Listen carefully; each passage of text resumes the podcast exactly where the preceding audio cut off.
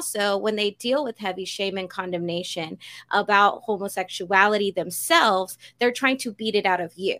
And so, whatever way that they can whip you into place, that's what they're going to do. And so, for women, um, I feel like the church especially tells women, like, just fall in line, and this uh-huh. your your man is going to have a struggle. So pick a struggle. So it's so every man is going to be mm. flawed, right? And Jesus. don't you want to do God's work? Don't you want to be a kingdom couple with a kingdom marriage? Look, Bumble knows you're exhausted by dating. All the must not take yourself too seriously and 6 1 since that matters. And what do I even say other than hey? well, that's why they're introducing an all new Bumble with exciting features to make compatibility easier, starting the chat better, and dating safer. They've changed, so you don't have to. Download the new Bumble now. What's good, everybody? What's good? Welcome to another week of Convos for the Culture. Um, today's episode is a very special episode. I got three people who are awesome. Um, if you're watching us live, you see us. Well, not watching us live, but if you're watching this on uh, YouTube, you can see us. So to my right is Gio Johnson. Uh, he's been here before. He was actually on the very first episode of Convos for the Culture. What's up, Gio? Hey, what's up? I was also accidentally on another one. Um, you were, you were on another one. How you been? How you been? How's everything going? Everything is great. God is good. Um, congratulations, because you know most podcasts don't last to this point. Man, this is episode what? We we hit over the fifty mark, right? We're almost to fifty. We're almost to the fifty mark. Okay. Yeah. So congratulations yeah. on that. thank, you, thank you. And also, guys, so so y'all don't know since the last time Gio was on here he is now um oh yeah, you you you posted about it. So yeah, he is now the star, one of the stars of Power Ghost. What did you say? The star. Is it Ghost? It's no force. yes, power force. There's so many powers. I give them mixed up. I'm recurring. I pop in and out. Y'all see me doing what I got to do. Yes. Yes, and y'all, he's not a drug dealer or a gangbanger. No. Yeah. Yes. So yes, we, I'm on the other side. I'm the ops now, as the, the ops. as the young folks say. I'm the ops. So I got my ops. I got my ops on the podcast today. All right. Next up, we have Lizzy J. Y'all loved her episode, and she's back for this conversation. How have hey. you been? Lizzy J. Well, you know me. I'm always well. I am super, super good. Things are always moving uh, moving towards healing. That's what I'm always saying, trying to get to the best version of me. Things are good. I love that. I love that. I love that. I love that. And then, of course, we have our resident producer, aka our resident church girl, aka our resident Bible scholar. No, I'm not a Bible scholar. yeah. Um, yeah. Lizzy, how you doing? I'm good. I'm good. I'm I'm so ready for this today. I'm excited. Yes. yes. Also, make sure y'all check out Lizzy's podcast, Phenomenal Women. is an amazing uh, podcast. So make sure you all check that out. Thank all right, you. we're gonna get into it. We're gonna get into it. Um, you know me, I never run from any type of smoke on this show. I actually welcome all of the smoke. Right. And, um, and I welcome it on social media too. Just know, I will clap back. One, one in every fifty people. Well, it's even more than that. One in every one hundred times, I'm gonna clap back. But when I do, it's gonna be something else. Uh, anyways, anyways, y'all. Uh, there is a movie out right now that's getting a lot of attention um, movie that's getting a lot of attention, and I watched it yesterday. Finally sat down and watched it because there was so many people on my timeline talking about it. I heard words like blasphemous. I heard words like um, disrespectful. I heard heresy. I heard all these words, so I was like, "Well, let me go check it out." Uh, the movie's entitled uh, "Honk for Jesus, Save Your Soul." I've been calling it "Honk for Jesus" this whole time because I feel like "Honk for Jesus, Save Your Soul" is a really long title. yes, it's weird. title. Yeah, most people are just saying honk for Jesus. Honk for, honk for Jesus. Yeah. So honk for Jesus is uh, directed is a screenplay. The screenplay and the director is um, Adamma Ebo. All right, Adamma Ebo. Um, Adamma Ebo made this a couple years back. It was a short on uh, Issa Rae's cha- YouTube channel that you can go back and watch that. Um, it's like 15, 16 minutes. Really good. I watched both yesterday. Uh, Also, this is produced by both of the Ebos. There's two of them. They're twins, so they call them the Ebo twins. Uh, it was hmm. produced by them, Regina Halls, Sterling K. Brown, who also starred in the movie. Um, Daniel Kaluuya was one of the producers, and this also was um, under Southpaw. No, Monkey Paw. I'm sorry, Monkey, Monkey Paw, Paw, which is Jordan Peele's production company. So there's a lot of black folks that are uh, attached to this project, which I love. You know me, I love that. Um, so the movie's amazing. Let's start off with that. The movie's amazing. Before we get into the deepness of the movie, so there will be some spoilers on this. So if you haven't seen it and you want to be like surprised by the movie, then just turn it off right now. I'll never tell y'all to but I would say turn it off right now. Go watch it. Right, it's on Peacock. And Go watch it, in. and then come back and listen to it. So you can't say I spoiled the show for you. I mean the movie for you. But yes, Sterling K. Brown's in it. Um, he's amazing in this. Um, Regina Hall to me steals the show. She's amazing. She's a yes. genius. Yes. She's agreed. The icon. Agreed. She's Agreed. an icon. She's the moment. Yeah. Um, she needs the Oscar now for this one. She does. She mm-hmm. does. I don't know if she'll get it because hashtag Oscar is so white. but Max.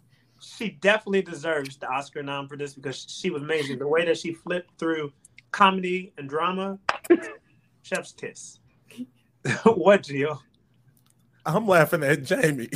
Oh, I was even looking down there. Y'all gotta watch Jamie. Gotcha. So basically, the premise of this is um, the the the premise of the. Well, first of all, what were your thoughts in the movie? I'll go around. What were y'all's initial thoughts in the movie, just as a whole, and then we'll get into the the juice. Oh, me first. Yeah, I thoroughly enjoyed it. Um, I won't say this yet because I'll save the like the the lengthy part from when we get deeper into it. But I I laughed. I was uncomfortable. I felt sympathetic. I felt some moments of like relatability. Mm-hmm. Um, I wasn't. I love the movie as a whole. I wasn't a huge fan of the ending, but the movie overall is solid for me um, because it's real. Very real. You know, and it put me back into the mind of. It had a slight uh insert of like those black exploitation films which mm. we used to be like seen as like the cooning films or just our way of getting in the door. What I really feel like that was was our way of satire mm-hmm. and satire of our culture. Mm-hmm. And so, as the song says, it's okay when they do it, but when we do it, it's wrong. It doesn't say it quite like that, but whatever they say, whatever the young folks been saying. I like that. I like that. Um, Jamie so with uh, when I saw the, the, the trailer for it, I was like, "Oh, I'm not watching this. this is I think no one's going to represent church this way. I'm not for this. This is disrespectful." And honestly, I think I was getting on a plane and I saw a trailer. I was trying to download something else, and it kept coming up. I was like, "Okay, all right, I'll watch it." So I waited until I got back last night and watched it completely with my husband. And I promise you, this was us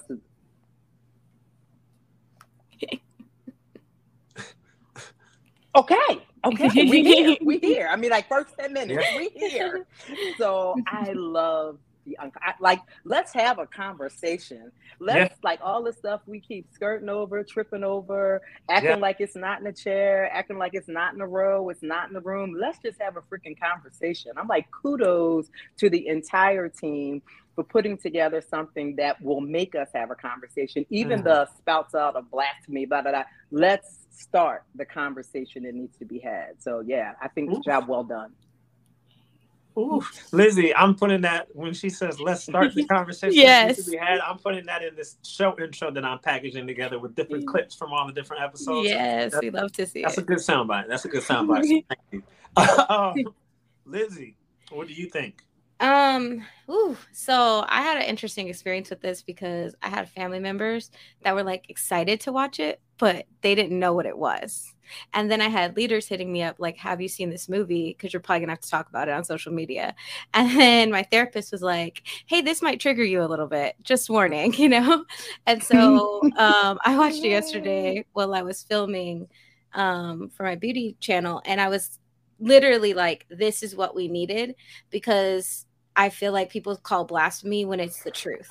Woo! And so the truth, like it, you can't silence victims and you can't silence experiences.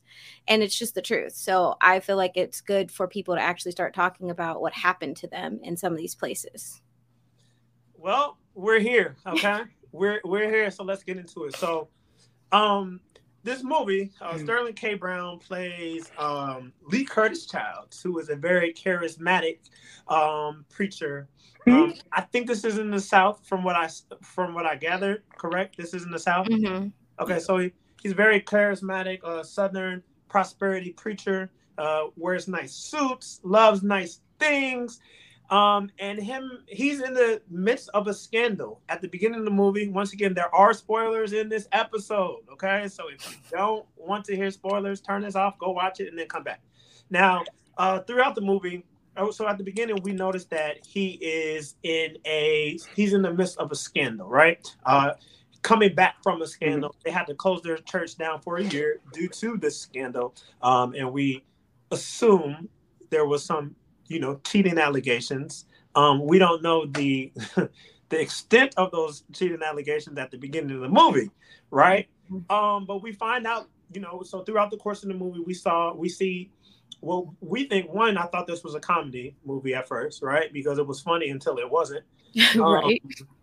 And we see the story unfold of, of of redemption, what you think is going to be redemption, but then it comes to, oh, this is a story about scandal, about pride, about arrogance, um, about abuse, both physical, emotional, and spiritual abuse. Mhm.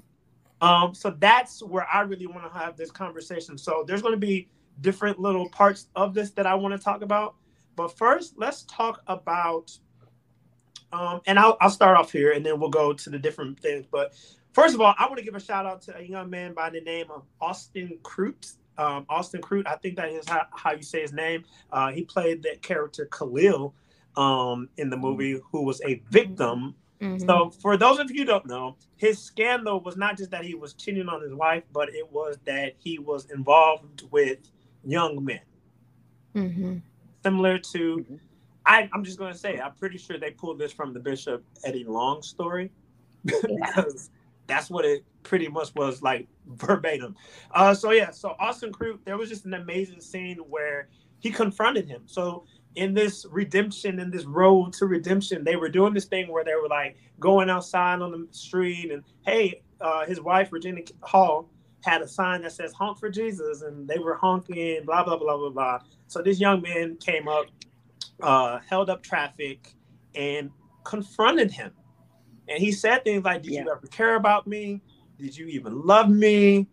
Um, so let's talk about that because the church, for long standing, right? And it's funny because um, Sterling K. Brown's uh, character preached in the pulpit against it, right? He was like, let's talk about this homosexual agenda. and everybody in the audience is like, hey, man, yes, preacher, because we see this a lot. And one thing that I've seen growing up, I'm a PK, and things that I've seen growing up in churches is usually the people who preach against it and talk against it and speak against it are the ones who are actually doing it in secret. so they are publicly shaming those who openly live their lives while behind closed doors they're doing the same thing and using their misusing their power okay They think it's a Misusing smoke their- screen. That's what they really think. Yes. think. using their power so what did y'all think about um that that there's two scenes that we're going to talk about but first we'll talk about that scene that confrontation scene with that young man who was not only abused but he was abused spiritually emotionally mentally all of those things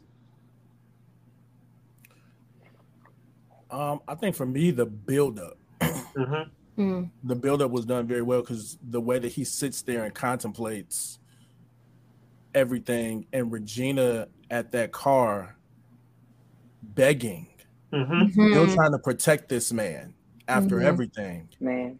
while she's there in this mind makeup. And if we want to be honest, the mind makeup to me represented mimes don't talk. Mhm. It's all movement, it's Yeah. all show. Silence. It's always very over dramatic for you to understand the message. and that's what she's been this whole time from the way that she dressed to the way that she talked to with the the way that she carried herself to cover up these things for her husband was all over dramatic. And then you see her be the most human she could be when she's begging please Mhm. do not do this. Yeah, this. and this young man gets out that car anyways. And she follows him but she gives up now i don't want to say she gives up but she just i think she knows Mhm.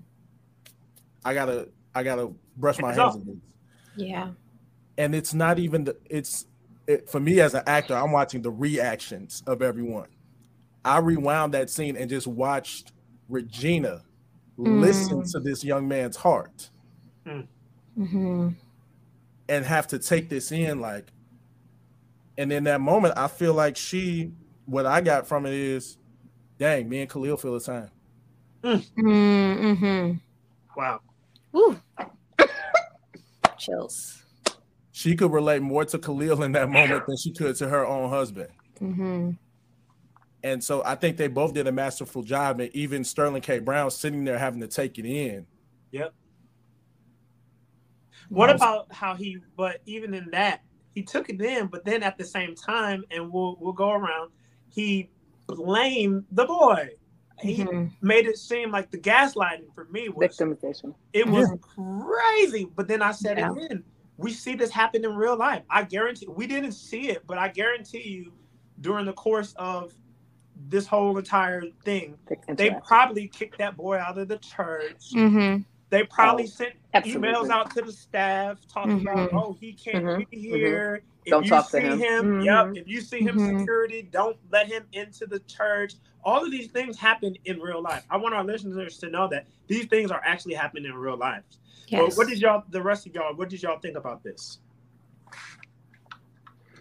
I just immediately, my heart broke for Regina because I think about a woman who lost her voice. I think about this Mhm. woman who lived this pseudo, um, like who probably at one time believed, like when, so the hat scene. I know we're not talking about the hat scene, but I, I Mhm. like we're talking about how she dressed herself, how she adorned herself, so she looked a certain way, and just the I don't even know what this is called. I get that it's it's just such the effort to make pretend. I keep thinking of Geppetto or Puppet so that I Mm. make sure I look the part.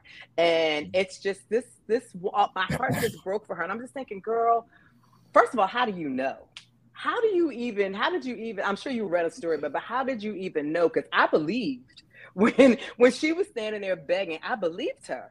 I like Mhm. don't don't do this. Don't don't like it's like don't go away, sir. Don't do this. Mhm. But she just how did this woman express this? And I think about the millions of women who are in pseudo relationships that are walking around as known as beards in a community that yeah. It's in the church it's disgusting. The place that we are to heal and be whole we live this pseudo mask. That's it. Thank you holy spirit. This woman literally had a mask that she tied on every single day to make sure wait mm-hmm. let me adjust it. Oh it's right. And even so i love the clippets where they would show like the scene. Wait you was cut you, you didn't film that right? I love that Mhm. I love, love, love that. So I love it, but I hate it. Mhm. I love it, but I hate it because it exposed those real moments. That's those are real life moments. Mhm. Those are people's prayers. Those are real life tears in people's closets that Mhm. that people are trying to figure out how to find their lives again. Because that's what that man, when I saw him, like, how am I supposed to pick up and go on after this? What am I supposed to do? I loved you. I thought this was real. Yeah. I thought this was something. A child, I just had so many moments in those moments. Yeah. I'm sorry, I had Mhm. so many moments. No, you're good. good. Lizzy, And how you tap in, dare- Lizzy, Uh, before you how tap dare in, it's, Lizzy, it's such an hmm I'm sorry. So before you tap in, Lizzy, um, I do want to um key in on something that Jamie talked about. Mhm. Um, and it was she used the term beards, Yeah. and we gotta we gotta wake that up. And I know you deal with many churches around the globe, right? Mhm. Um, and that's something when it comes to the church's relationship to the LGBTQ community, it's like rather than accept the people, they force the people to marry people who they're not even interested in. yeah. They Mhm. force people hands. to enter these relationships with people that they have no interest in and then that affects them that affects their future kids that affects everyone and they have to continue to like you were just talking about jamie play this part. They have to show oh we have to look like the perfect family. We have to look like this. We have to do these things. Talk to me about why do you think that this is so prevalent in churches and especially in the you know black churches african american churches me? Yeah. Okay. I'm sorry. I was like, or Lizzy, Lizzy I'm like, which or Lizzy?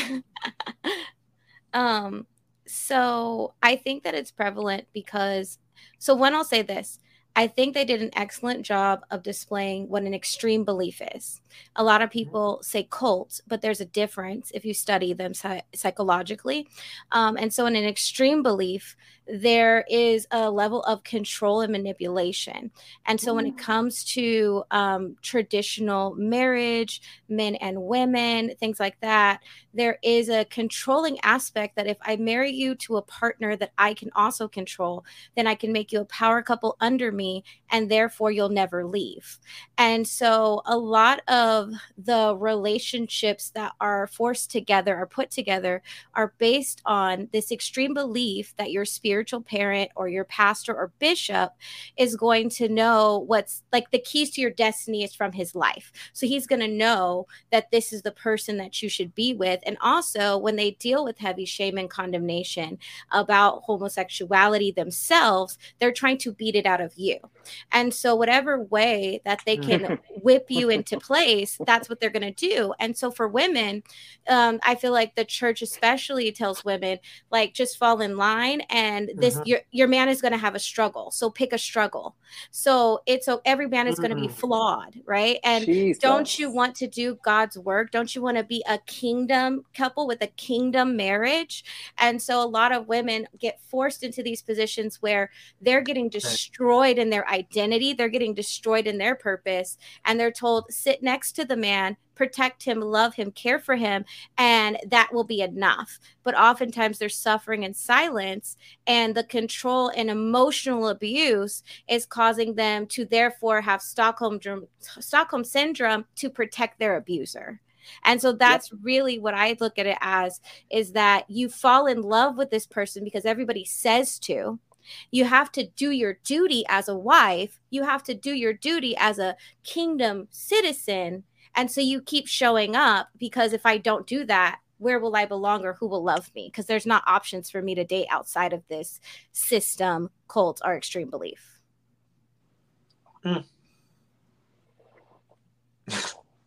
Whew. That's a lot Whew. to unpack. Like seriously, that's Yeah. a lot to unpack. Um, we even saw in the movie, so we can shift just a little bit. We saw in the movie at one point where Sterling K. Brown was in the back. He was playing basketball in the gym, right? Mm-hmm. His character was playing basketball in the gym, and the dude who was his videographer, he was sitting there a sound and guy. He was Huh? a sound guy. oh, the sound guy. The sound guy. Mm-hmm. Thanks, see, that's The guy with the he was mic, with the big mic. Yeah. He was the professional. Uh, so the sound guy, uh, he was in there, and we saw Sterling K. Brown passively, very passively, aggressively, um, coming on to the young man mm-hmm. to a point where Ooh. he touched the side of his face in a very intimate way, and like no lie, that like stir up stirred up memories for me, and I was like, whoa, Mm-hmm. Oh, okay. That's okay. That's not okay. So like he's touching the side of his face. He's very close to the young man. There was a couple of scenes where he did that. There when the man Mhm. was outside cleaning up the grounds, he did it too. Mm-hmm. Um, gave him a Chris Brown warm embrace, right? Mm-hmm. Um, hmm and it was just like so what what that showed to me though um was even though he was being accused of this everybody's talking about what you've been accused of. You're in the middle of quote unquote coming back from it right? You've probably received warnings from your advisors and your leaders and your spiritual covering and you're still doing this. Because you feel i'm gonna go right to you Gio. you feel um i feel like his character the reason why he was doing that because he felt invisible Be- i mean invincible Mhm. excuse me he felt invincible because he knew i can do all of this and still get away with it because there are going to be people who cover it up for me. Mm-hmm. That was the one thing we didn't see, though. We didn't see his accountability. Right. We didn't Yeah, see his yeah. covering. Yeah. But a lot of times, these people who feel like they're so high, they don't go to seek covering or accountability Right. because they know, Mhm. okay, these people are going to flock back to me either way. You'll be Mhm. exposed. Right. Yeah. But That's also, why I think it was unrealistic that no none of the church members came back because in real life, No, they cape for their pastor. Yes. They cape for Yeah. their apostle. They're like, I gotta show up. right? and that's why I they didn't like it at the end because Mhm. you heard all throughout the movie people saying, I don't think he did that. That's a good man. Look at all he's done for the community and this and that. And people will they weren't that, that's the thing. People will either believe the worst things about you or they'll be so faithful to the good things about you that even if it's right in your face, Mm. it's it's like the people who say that that will still listen to R. Kelly and find a reason to still listen to R. Kelly. unless That's what it reminded me of. yeah. you know and so all throughout the movie i kept waiting i'm i, I honestly thought they were going to have like a famous preacher be like a cameo in the movie and he goes and sits down with him or something and asks well what did you do when this happened or something and they didn't which would have been a great moment to capitalize on but i think it was great that they showed that a lot of these times that these people don't seek counsel Yeah. Yeah, no one is above accountability or wise counsel but can we wake up that? So I'm in a lot of back rooms my whole life, right? Staff and everything. Let's be honest though, a realer picture would have been a covering trying to figure out how to cover this and victim blaming because a lot of them do not actually hold them accountable. Yeah, they don't they literally That's just don't true. want the empire to fall. They don't want what they've built. To be tarnished. They don't want a smudge on their name. And so literally it's like, oh, well, you've gotten caught now. So how do we do the settlements? How do we get these people Mm-hmm. to be silenced? And then like, okay, well, we'll structure a sabbatical for you and you sit down for a little bit and then we'll relaunch you and it'll be fine. And that is a, a bigger depiction even to me than no accountability at all. Because this is what's really happening. yeah And until it's something that's uncontrollable that they can't stop. And then they throw you out to the wolves. Mm-hmm. Um, we saw that with Hillsong. Yeah, Right? for sure. Yeah. Hillsong Oh. probably knew what was going on with Carl Lentz for the longest time. Yeah. But once it became too big of a story, then Brian Houston, who's They also couldn't now control gone the himself, narrative anymore. crazy how that Mhm. happens. But once the two got too big of a story, they threw him out to the wolves, fired him, put out a release, a public statement about him, his actions we don't condone, blah blah blah blah blah, because it was too much to stop the bleeding. Now, Mm-hmm. But to the point though, had we take, you know, as a as a body, if we really are taking that accountability, you are your brother's keeper. When Mhm. you are as Mhm. as pastors and leaders, you must have that. You must have those that Mhm. speak into your life. I think we talked about that in my the podcast before. I hate to, but you gotta have a squad. You gotta have Yeah. a circle because there's no way in the world, there's no way I'm out purchasing Prada suits in every color with Mhm. shoes to match and shirts and ties in an ensemble that that doesn't eventually begin to affect me um, or, or bring up things that were in me that were unresolved it has to affect you Yeah. so you have to have someone to come along and kind of like pull your collar like yo what are you actually doing right now Mhm. and like you said so there's a way that seems right unto a person you are into your own little moment where you're just spinning in your cells and i think regina king master- masterfully Mhm. allowed him to go all right that's your you created that that's you i'll just cover you until you come until you come out of that Yeah. which you didn't. Can I highlight one more thing with it though? Because I feel like there's a difference between homosexuality and perversion and lust. And what this movie showed is that this pastor, it wasn't it wasn't that he was living a lifestyle of being like the church says, homosexual. It's that he was dealing with so much deceitful lust and perversion come on that he was going after young men. And this is why some people in the church, and don't turn your ears off because I know y'all like to turn them off and say, no, that's homosexuality. That's not. That's lust and perversion, what he was doing. And yeah, they say in the movie they're 18, they're 19, 20, but that is still like a you're coming into adulthood just because your age number changed doesn't mean that that's an adult. So I wanted to highlight mm-hmm, that as mm-hmm. Micah was describing how he was touching the man in the basketball court, how he was touching the man outside, like all these interactions are less driven to fulfill his flesh. So there's a separation there that I think needs to be acknowledged. That's Can good. you um, good. Yeah, that's definitely that. And I'm glad that you brought that up because this last point before we go to our first break, um, I wanted to talk about. Um, can we wake this up? Whatever. Can we talk about grooming in the church? Right? Mm-hmm. Grooming in the church. Oh my. Oftentimes, because that's what he was doing. He was grooming yeah. these, these young men. Mm-hmm. Um, and I've seen throughout church, there's a lot of grooming that goes on, whether it's under the guise of mentoring, um, under the guise of discipleship, under a guise of spiritual fathers. spiritual fathers, mm-hmm. spiritual daughters, like all because it goes both ways. You have women grooming women, men grooming men, men grooming mm-hmm. women, women grooming men. Like all mm-hmm. these things happen. And what I've noticed, they usually, whew, they usually tap into things that are broken with inside. Oh, your parents weren't around. I got mm-hmm. you. I'll be your parent. Oh, you're rejected. I got you. Sorry, victimization. Yes, mm-hmm. and they tap into that, and the people think these kids because that's what they are. They're like, oh my God, they, they just love me. They're giving me the love that I never had. But listen, this to anybody who's listening, if your spiritual covering is out here trying to sleep with you, out here sending you pics and texting you all types of night, asking you for specifics of your sex life, that's not a covering. That's mm not a covering because it's an interest. Mm-hmm. Yeah. I mean, Khalil said, when Khalil said, I needed you, woo, that went beyond the mm-hmm. Camaro, the shoes, yeah, the money.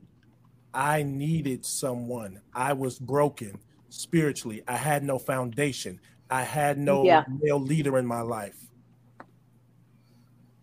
He said, outside of, I could have done without all of that. I just needed what was on your life.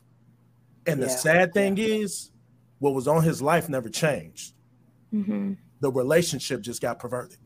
Mm-hmm. Mm-hmm. So at the core root of it, he saw something in that man that he needed.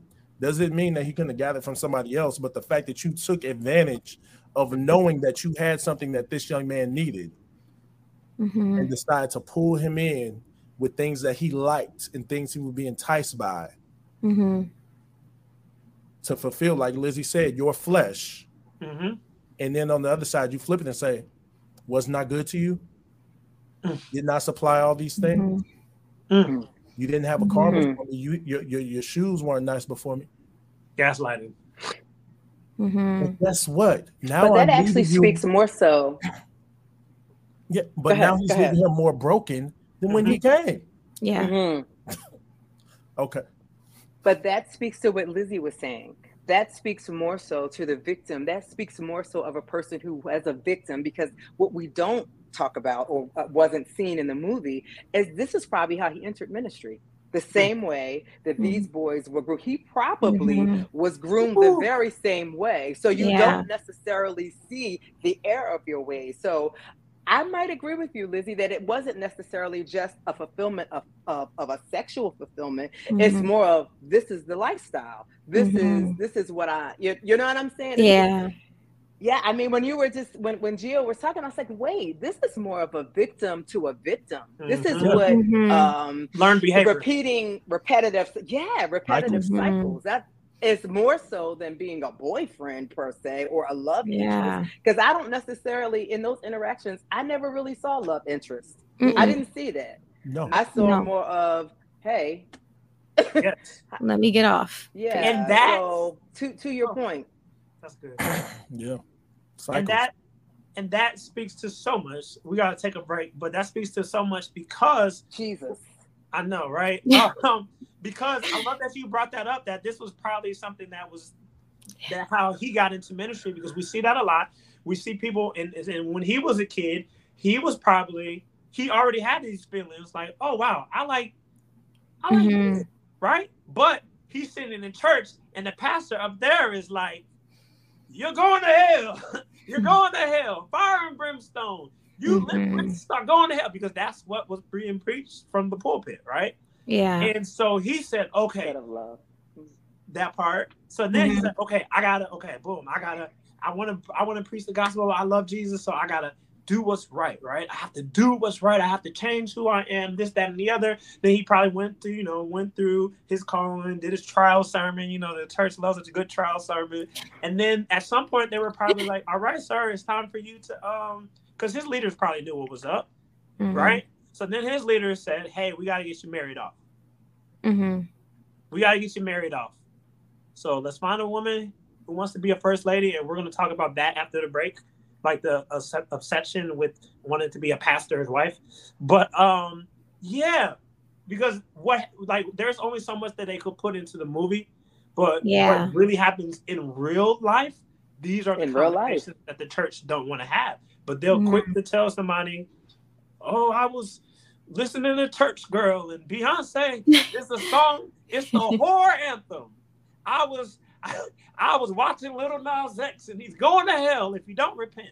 But y'all yeah. not talking about the actual hell that's going on in your own congregation. That you perpetuate in yeah. your churches. Because mm, grooming mm doesn't even have to be, because um, I know this is, shows an extravagance of gifts, but grooming can be them giving you attention and taking you on trips with them, or like something mm that they always have control over the money, or they're providing for you, even emotionally, to say, well, you always have a space here and love there's bombing. these yes it's love bombing but like i want to highlight for someone listening that it doesn't mean that they gave you a lot of gifts either because you're relating to it but it means that you started to tie yourself to them mm-hmm. in a mm-hmm. way that you're dependent on them more than you are to God or anyone else in your community. And so this is what happens when people run into open doors and open arms of people. And then there you go. Now you're in, in shame or you're scared because you're like, well, how did I get here? That's how you got there. Yeah. Repetitive conversations, spaces where you're allowed to be hugged and held and cry and okay, this person has prayed for me and and really talked to me. For some of you it it, it literally is that. So don't be ashamed. Just know that that's what's happening. Yeah. Well, we're still here. Um, we're going to take a break. Uh, this is Convos for the Culture, uh, and we will be back after this.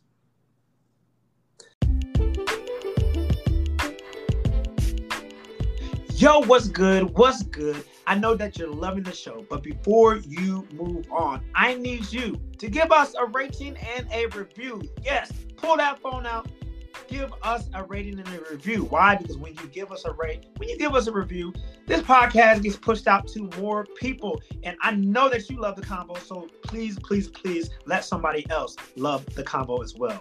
That's all. That's all I wanted. Now back to the show. Some time to breathe in and breathe out. All right, drink some water. Um, you know, do what you have to do. The deliverance team will pass out some paper towels if you need those. because we working in here, y'all. We working in here. So I want to talk about theatrics, right? I want to talk about theatrics because boy, boy, boy, did we see some church theatrics um, in this movie, in the especially in the church scenes where they were actually in the church in service. And I said to myself, wow, that is so real. Have y'all ever been to church and you just see looking at somebody and you're like, now I know good and well they doing way too much. Gio, what was your favorite line um, in this movie? Oh, definitely the little girl mm-hmm. after she uh he lays hands on her and she yes. falls out. She says, I love the theater. it's so good. But I, I, saw a lot of people brilliant. say they were so triggered by that line and they were so mm-hmm. offended. And I was like, oh, please. We all know that one person at church and the, the they don't even go the get one. The one person? well, yeah. At least one. The 25. fall out for faith. Yeah. Right at least one. You at least know that one, and they say, please, they do that every Sunday. Yes, yes. every Sunday. So our mother know, gonna dance. Mm-hmm. When I was on the uh the Tolo, we we knew the people that we needed to catch, and we knew the ones we didn't. Yes. Mm-hmm. Mm-hmm. Before we get into, I actually have a horror story, and I can share it here. I never shared it. Um, but this was when I was in the military, Mm-hmm. and um, what Gio? This, Gio is done. this and I was in church one Sunday. It was like a COGIC type church or whatever, and the pastor, the bishop, he had people coming up and he was praying and laying hands on people, and everybody was falling out and supposedly catching the Holy Ghost, and he was, you know, speaking in fake tongues, and he was touching them and pushing them down, and like it came to me, and um, I didn't fall out. You know, I No didn't. courtesy drop. no courtesy drop. He hit me in my. That's a real thing. Is It is. Because I was just about to say, I've given somebody a courtesy fall before. He hit me in my stomach, right? oh, And I I hate it still- there. And I still didn't fall out. I was like, you know, so I did the whole like I bent over. I said, he said, he said, you gotta let that gay go. No lie, over the mic, over the mic. He said, you gotta let that gay go. That's why the Holy Spirit can't knock you out. that is abuse. Spiritual abuse. In every sense of the word. what? How dare you?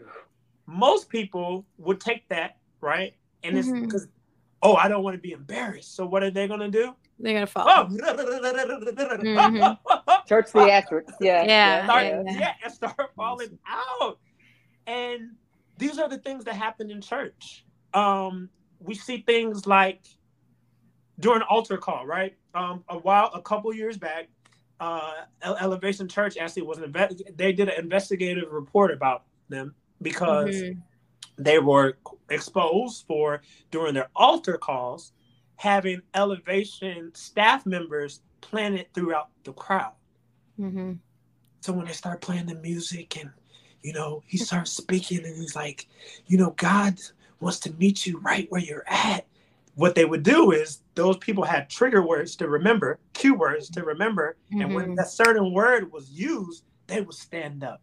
Then the music would play, they would go down the stairs, come up, and then that would provoke other people to follow suit because you never want to be the first person, right?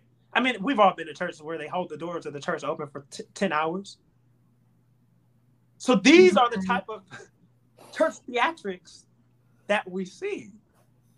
Mhm. What are y'all thoughts on church theatrics? It's gross. I think it's gross. It's negligent. It Neil is. is having know, right? um, no, because I feel like I, it it it offends me. I will say that because I feel like Holy Spirit never has to be uh, made up or theatrically acted. Holy, the power of Holy Spirit is enough to transform you in a moment. So you've perverted this big part of why Jesus went to the cross to tear the veil so that we can all have access to Holy Spirit.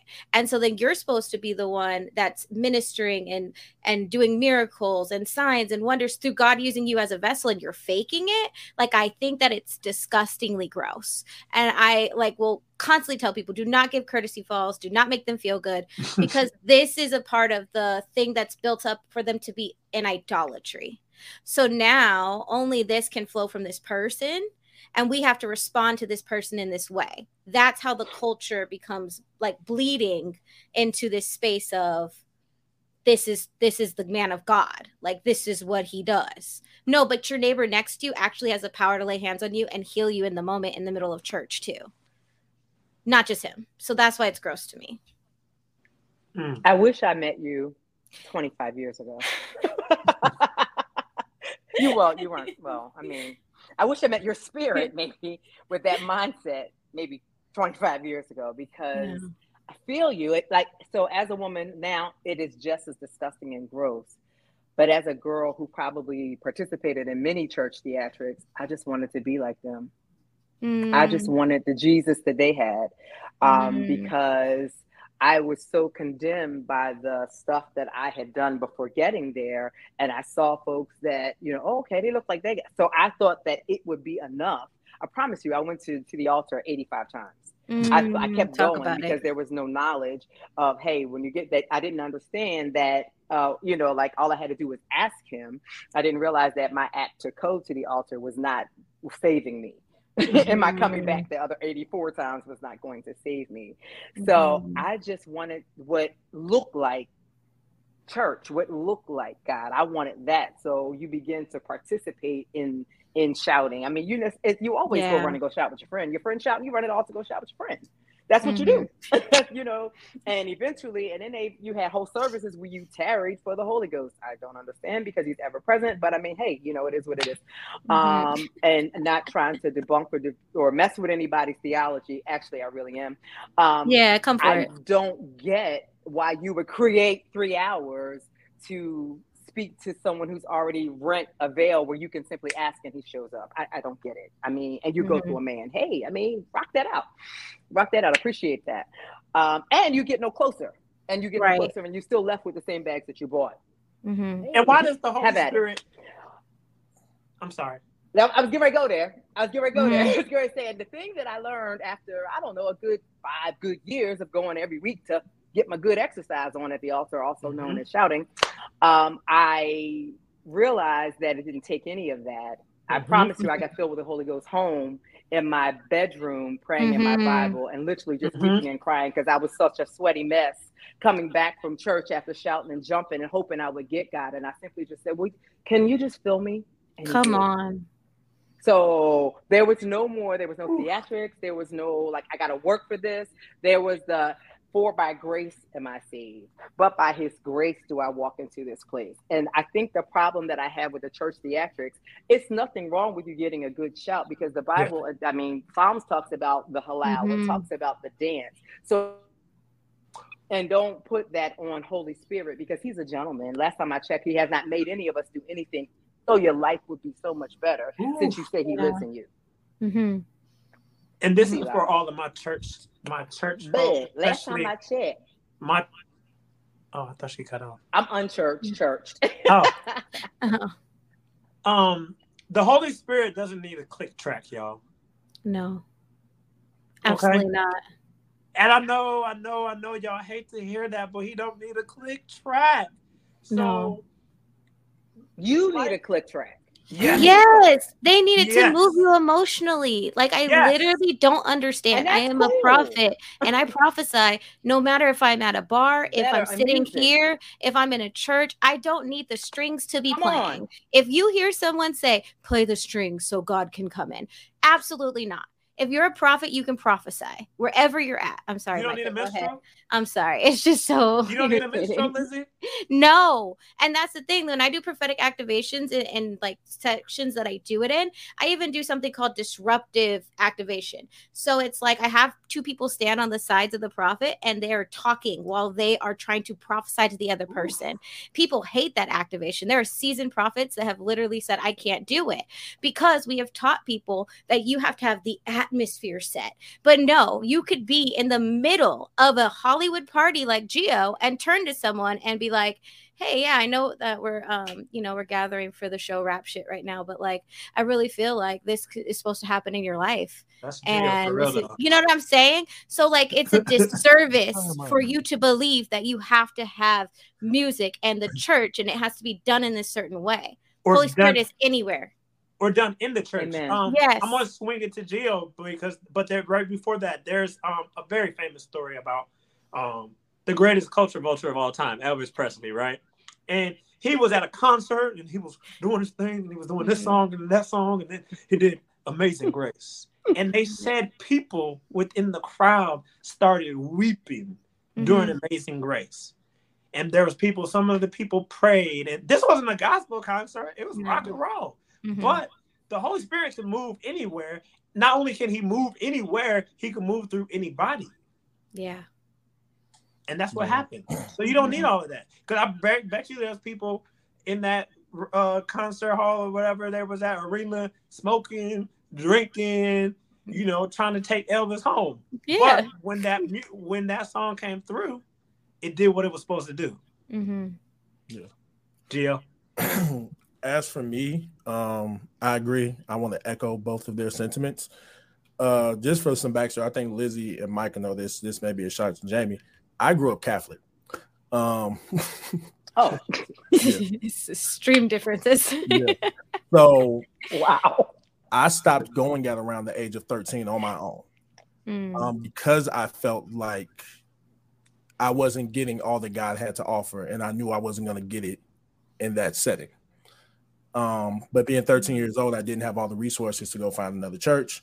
But the thing is, I never stopped believing in God. I never stopped looking for God. I never stopped searching for God. So Yeah. then when I did find him and I got saved, um, again at around the age of 23, 24, when I started to go back to church consistently again, the one thing I just wanted was a move of God, a genuine move of God. hmm hmm Mhm. And so I was, I'm not a shouter. That's not my thing. Mhm.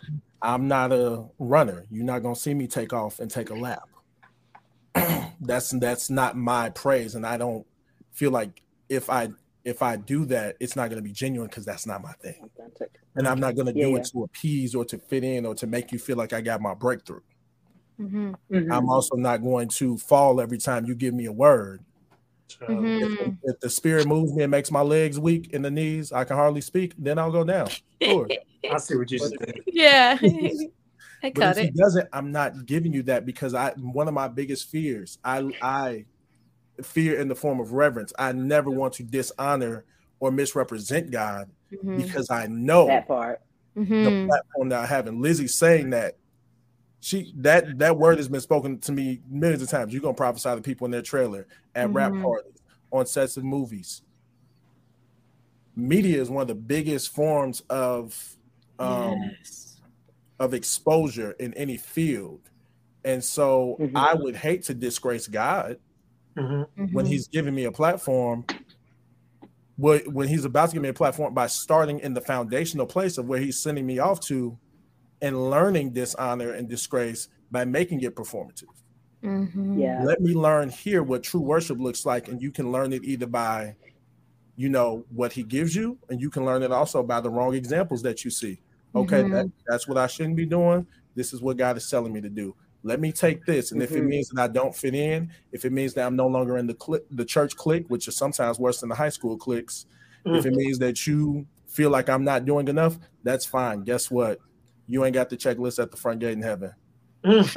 Facts. Your instructions aren't my instructions. Mm. Your convictions are my convictions. Mhm. And so the church performances, I mean, y'all can save that to me. I've done pl- many a church play. if you want to perform, just come audition. Um, but don't do it at the altar. Mhm. If you want to just come on an audition, did you hear the man? Ooh-wee. Well, this is good. I know y'all gonna be mad, but that's no, okay. that's not on that. Um, y'all gonna be praying prayers against us, but that's okay. y'all gonna screenshot this. We gonna get right back to the conversation, but before we do, I need you to go to www.buymeacoffee.com forward slash it's Micah B. That's www.buymeacoffee.com forward slash it's Micah B. Check it out. As you know, I'm a content creator, podcaster, TikToker, YouTuber, all of the above. If you want to support the work that I'm doing, if you want to support the content, if you want to donate to the show, if you want to give to the cause, just go to that website and throw a coffee my way, throw a couple dollars my way, and check it out. When you do that, it allows us to grow this show. It allows us to grow our YouTube. It allows us to grow the other platforms so we can continue to give you the best conversations that we can. Speaking of conversations, let's get back to it. So I want to talk about how ride or die Regina really was in this movie, her character. When I say she stood by her man, I mean it was giving Beyonce. it was it was giving all the people who Cardi B. Cardi B might be a good first lady because that woman also have stood. She's stuck through so much. Listen. Ain't nobody beating Krishan Rock right now. Oh, Krishan Rock, Krishan Um, and Blue Flash. Blue Evan- Evangelist uh, Khloe Kardashian. listen. But no, she stuck by her man through a lot. And I want to talk about there's been so much that like I talked to some of my sisters in Christ and they be like, Oh, I want to be a first lady. First of all, what is that? What is that? What is that? Like that's like the president. Like why? When did we start calling pastor wives first ladies? Right now, this movie did something really good, which I really loved because they showed us Sterling K. Brown and his character, um, and his and uh and uh Regina Hall. Their characters was the pastor and the first lady. They were not equal. Okay, they were not equal. But then their opposing pastors, I guess that they would call them that, right? competition. competition. Yeah, they were co-pastors. Mm-hmm. They did things together.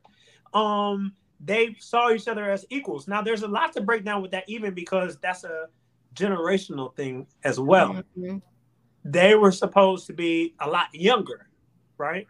So the younger generation, they kind of do things that the older generation looks down upon because the older generation, there, you know, there was times where they're like, "Oh, women can't even s- stay in the pulpit when they speak. They gotta, they gotta preach on the ground floor." Mm-hmm. Mm-hmm. Women mm-hmm. can't be called pastor. They got to be called evangelists. Um, I grew up for a while. We were in the mission in the Baptist church, and we left the church because my mother was a pastor. So both of my parents were pastors, but they wouldn't let her preach. She had to preach. It wasn't Baptist. It was the AME when we went to that AME church, right? Mm-hmm. Um, and they had to preach on the ground level, and mm-hmm. they had to mm-hmm. be called things like missionaries. Mm-hmm. mm-hmm and evangelists because they weren't allowed to preach in the pulpit. So mm-hmm. I think maybe that's the connection where we became now this first lady became like this. Ooh, look, it's a first lady. Ooh. Well, I have the origin for you. Okay. Yeah, so it, it began around where it could be marked around 1952. And um, basically, this is the term of First Lady. Foremost, uh, the definition is to support her husband publicly agreeing with his decisions and helping him fend off unwanted demands from church members, but also it borrows from the secular practice of giving special distinction or honor to the wives of presidents, even they though presidents' wives often have other organizations nonprofits and causes that they go after, their main job is to sit by the president and care for him. So this is where it was borrowed from. So not biblical. No, not at all. Okay. Another thing that I see is yeah. There are a lot of women out here. I know a lot personally, and they are extremely, extremely, extremely talented. Mm-hmm. Amazing gifts actresses, yeah. singers, writers, poets, businesswomen. And they throw in all of that just so they can be a pastor's wife, just so they can stick by their man mm. and fuel his dreams and fuel. And then the church applauds that. Oh, she has the kids and she keeps the kids at home, but she has a whole entire purpose inside of her that's being locked up. That's literally she can't enact her purpose because she has to be the first lady. She has dreams that she can't chase after because she has to be the first lady. While then these men who many times don't even like their wives, who have public who publicly say, "Oh, I'm not even attracted to her, but I love to love I learned to love her." while they're out here doing whatever they want to do.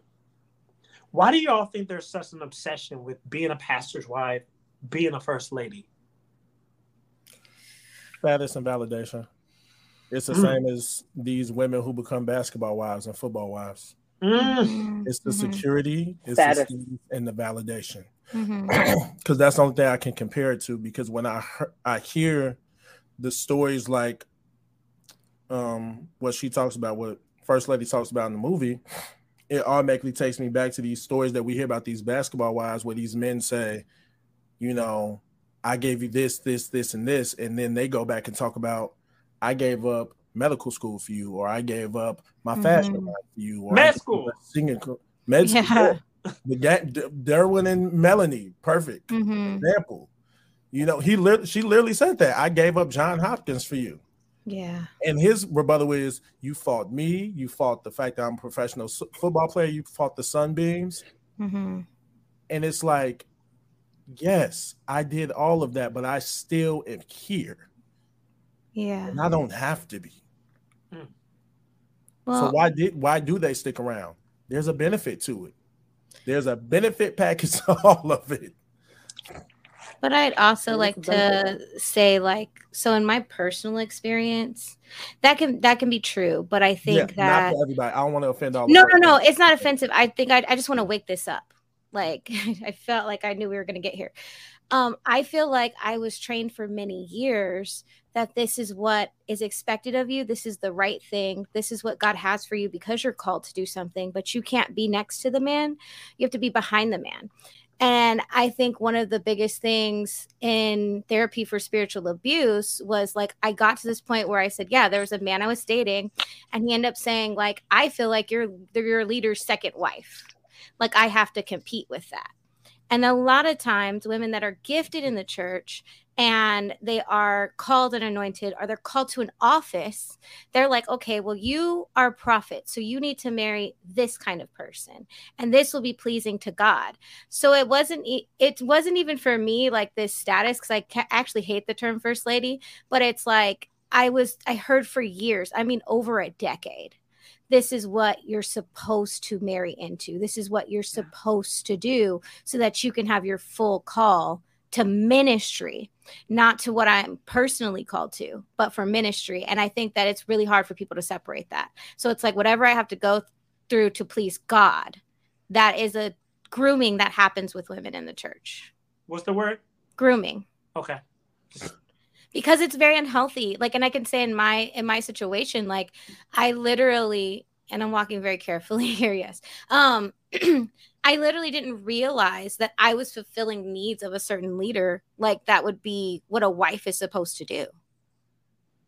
Like so he had a team of wives you know? And mm-hmm. so then one of my my best friends in life was like that person he acts so weird about you. Why does he gatekeep you so much? Why can't you ever really date somebody? Why why are you not married and so for me like i had to remove access from those people in my life to even speak into that area because they were always going to try and control it for the benefit of what they're building not for the benefit of me as a person Lizzy, I'm Mhm. glad you said that because I brought it up a couple of weeks ago, and then we're gonna go to Jamie. I brought it up a couple of weeks ago. Um, I do believe in spiritual covering, right? I do believe in accountability and all of those things. But I see in a lot of a lot of people who I've spoken to, things that I've seen for myself, or just conversations that I've had, a lot of that turns into control Mhm. to the sense of if I want to go to the fair with my friends, I gotta ask for permission. Yeah. If I Yeah. want to go on vacation, I have to ask for permission. If I have to date somebody, I have to ask for permission. Y'all are at a big age. Y'all are grown, 30, 28, 40, Mhm. and you're asking permission to do things that you shouldn't be asking permission for. You pay bills, you pay rent, and nobody's helping you pay your bills. Nobody's helping you pay rent. And you're out here asking permission because you want to please God. I personally, my belief, the belief of Michael Lawrence, House of Butler, first of his name, okay, is that's not a God thing. That's Mhm. a man thing. Agreed. It falls Mm. into the doctrine of devils, actually. Mm. A lot of people think that that's just like demons speaking to you or you can hear demons. No, it's a what that means is it's a doctrine that man has made that is Mm. demonic in nature. And so when certain things like, oh, well, this is just what we do in church, that's actually representative of what scripture says about doctrine of devils. So you're really listening to a doctrine that's false, which can even relate to the antichrist spirit because it's coming against God's actual theology and belief and what he set up for us to actually do. Jamie. All right, Jamie. So we've been talking. Um, what are your thoughts on this whole obsession, this chase for you know being the first lady? So I kind of have a, I don't know, maybe two sided thought.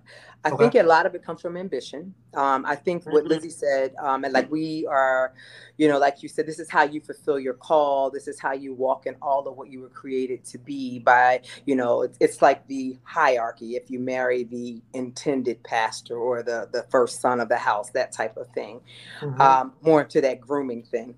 Um, but then the other side, I feel like it's a place of, of almost cowardice because you lose your identity. You lose who you are. You have to literally be willing to die. You have to willing to, to give up any ambition. As a true first lady, I mean, anyway, that's another conversation. I don't know that there is a real Mhm. true first lady. I really believe that two people come together, and I personally believe there are parts of the house that, if you're called to govern a, a, a, house, we'll say that, like a church.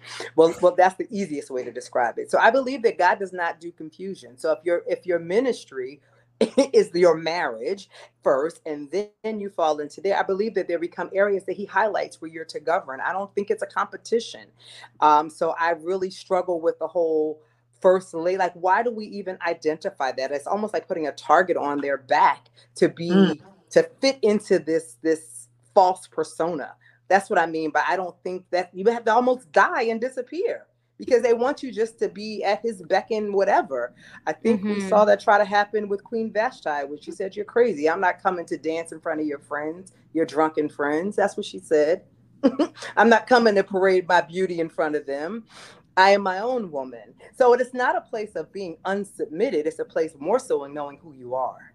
So Mm. before you could be a first lady, you better know who you are. So the problem Listen. with it is the absence of identity and being a daughter. So before you are a first lady, you better be a daughter and at someone's altar, not the kind that we saw, the Terry kind, but dying to your own desires. Because Mhm. that's really what ministry is, death to one's desires Mm. and Uh, what you see in other people what you saw in the manifestation in, in, in the movie was their desires were very alive and and we had not allowed those parts of us to die before we said yes to ministry And- Gio, No, Gio, I was, want to I was just gonna. Oh, I was gonna piggyback off Jamie. Sorry. piggyback, and then No, I was gonna say you said something like the when you talked about the marriage factor. I feel like marriage is the foundation because the if this church leaves tomorrow and everything falls apart, mhm. If all it was based on is how great you looked as a first lady or this or that, then that means the foundation of the marriage was based upon that and it falls apart. It- So, mm-hmm. perfect, you and Fred, perfect example. y'all were to open up a church, I feel like it would be a solid place. I, I don't think that's where y'all are called to, but if it was to ever happen, I know you that your marriage is solid. the white paper again on you i was about to so no we're not called to no church bro No, I'm The- saying I'm called to y'all be the church the Northwest called to be the church Right. But I know Mhm. that your marriage is solid enough that I would trust following you because I would know that this isn't a wow. political or business move for the betterment Come of on. of you because I've already seen the foundation of what you guys do outside of it. Mhm. And the way that y'all support each other, hand in and hand out, you don't see that all the time, Mhm. especially in the church. So for me, Wow. I'll go to Lizzy J Ministries before I go to a lot of these other churches. Hello? yes. You know, Gio, you can exit stage left for this one if you want to, because I got to talk about it, and it's kind of Hollywood related. Uh-oh. So if you feel like you I need to drop out for a second, you can. Okay, Okay. Uh, I'll I'll I'll let you hit. I'll hit the precursor. but it's a good conversation. Okay. Mhm. Okay. So, one thing that I feel like we also have to do is we have to stop forcing women into this. This is what a first lady should be like. Might This is the first lady's vocation. This should be how the first lady dresses. This is how the first lady should speak. And when she doesn't do it, we can't demonize said first lady, right? Yes. First, said first said pastor's wife, right? Mhm. We can't do that because what that does is that brings strife to the relationship. Mhm. And the church, in my opinion, a lot of people in the church they did my girl Meagan Good really wrong. Facts. Facts on facts. He, he They checked out Jill. did, they did my girl Meagan Good really wrong. And I'm not Mhm. saying I didn't say anything about DeVon Franklin. I said Mhm. the church. yeah. The oh, church. she's dressed like a whore. Oh, what type of first lady dresses like that? Oh, shouldn't he uh, get your wife? Did this, that, and the other? And it's just like, leave this woman alone. Because at the end of the day, she's married. If we were right. want to talk She was about dressing at for end of him. she's married. She can dress Mhm. however she wants. But y'all, Mhm. don't nobody be saying nothing to y'all when y'all is sleeping with Tyrone and sleeping with Jerome and all these other people. Don't nobody say nothing to y'all because people don't know about your stuff. But you're sitting there saying, "Oh, Meagan Good, she she's not modest. Oh, she's not holy. What happened to holiness? Holiness is more than clothes." It is. Right. Because And oh. never mind. I can't say that. I'll get canceled. and uh, and her like the thing is is that there's like a certain um there was a certain venue where the somebody in the audience called her out right? She was wearing like oversized flannel she was wearing jeans. She dressed appropriately for where she was at at the time. And i think that a lot of people in church don't like that answer because they're so hot in the crotch about what other people are wearing. And i just have to say it that way. Y'all are burning and so you're mad because she's on a red carpet wearing a red carpet appropriate dress Yes. right? But we've taken it to like, okay, if you're buttoned up this way, and but some of those little dresses that y'all be wearing that are down to the knee and up to the collar be skin tight, and we can see every hip dip, we can see every little part of your booty so it don't matter. But yes the church did her wrong because they didn't think that she was worthy enough to sit in that space. But she's kind-hearted. But she's loving to people. But she is friendly. I've Still actually been around meagan in person and she is the fruits of the spirit. And so Yeah, y'all want to yeah. talk about clothes but you don't even carry the legitimate heart of god towards people so I'm I'm sick of that. Like, you know, oh, you got to wear this hair color, you got to sit like this, you have to have that, and all these special occasions to dress up for. No one cares what you wear to Easter. We want to know that when we walk up to you, you say, "Hi, how are you doing today?" Mighty God. How about that? Yes. Can I just? I Please too have been around Miss. Good, Mm-hmm. and she is very kind. We share chicken tenders. Listen, Um, and I also want to say that the woman who tried to call her out was also operating in sin. Okay. If you go, if you go watch the video, you'll see which one. Um, but you know, don't tell me what to wear if you can't wear it. We'll just say that. uh, we'll leave it at A that. whole different Uh, conversation. yes, yes, because I Because no, that's the seeing it. same combo though. That's the same Mhm. combo, right? And act- Oh. you know what? Real talk. It actually is. It really is. Because they preach, a lot of them criticize and preach about the things that they wish they could do openly, Mm-hmm. or maybe not wish that they were comfortable with doing and openly. comfortable. So exactly. when he Why are you mad? there- because she's comfortable in her skin. yes, so they wish She worked do- out today. Did you?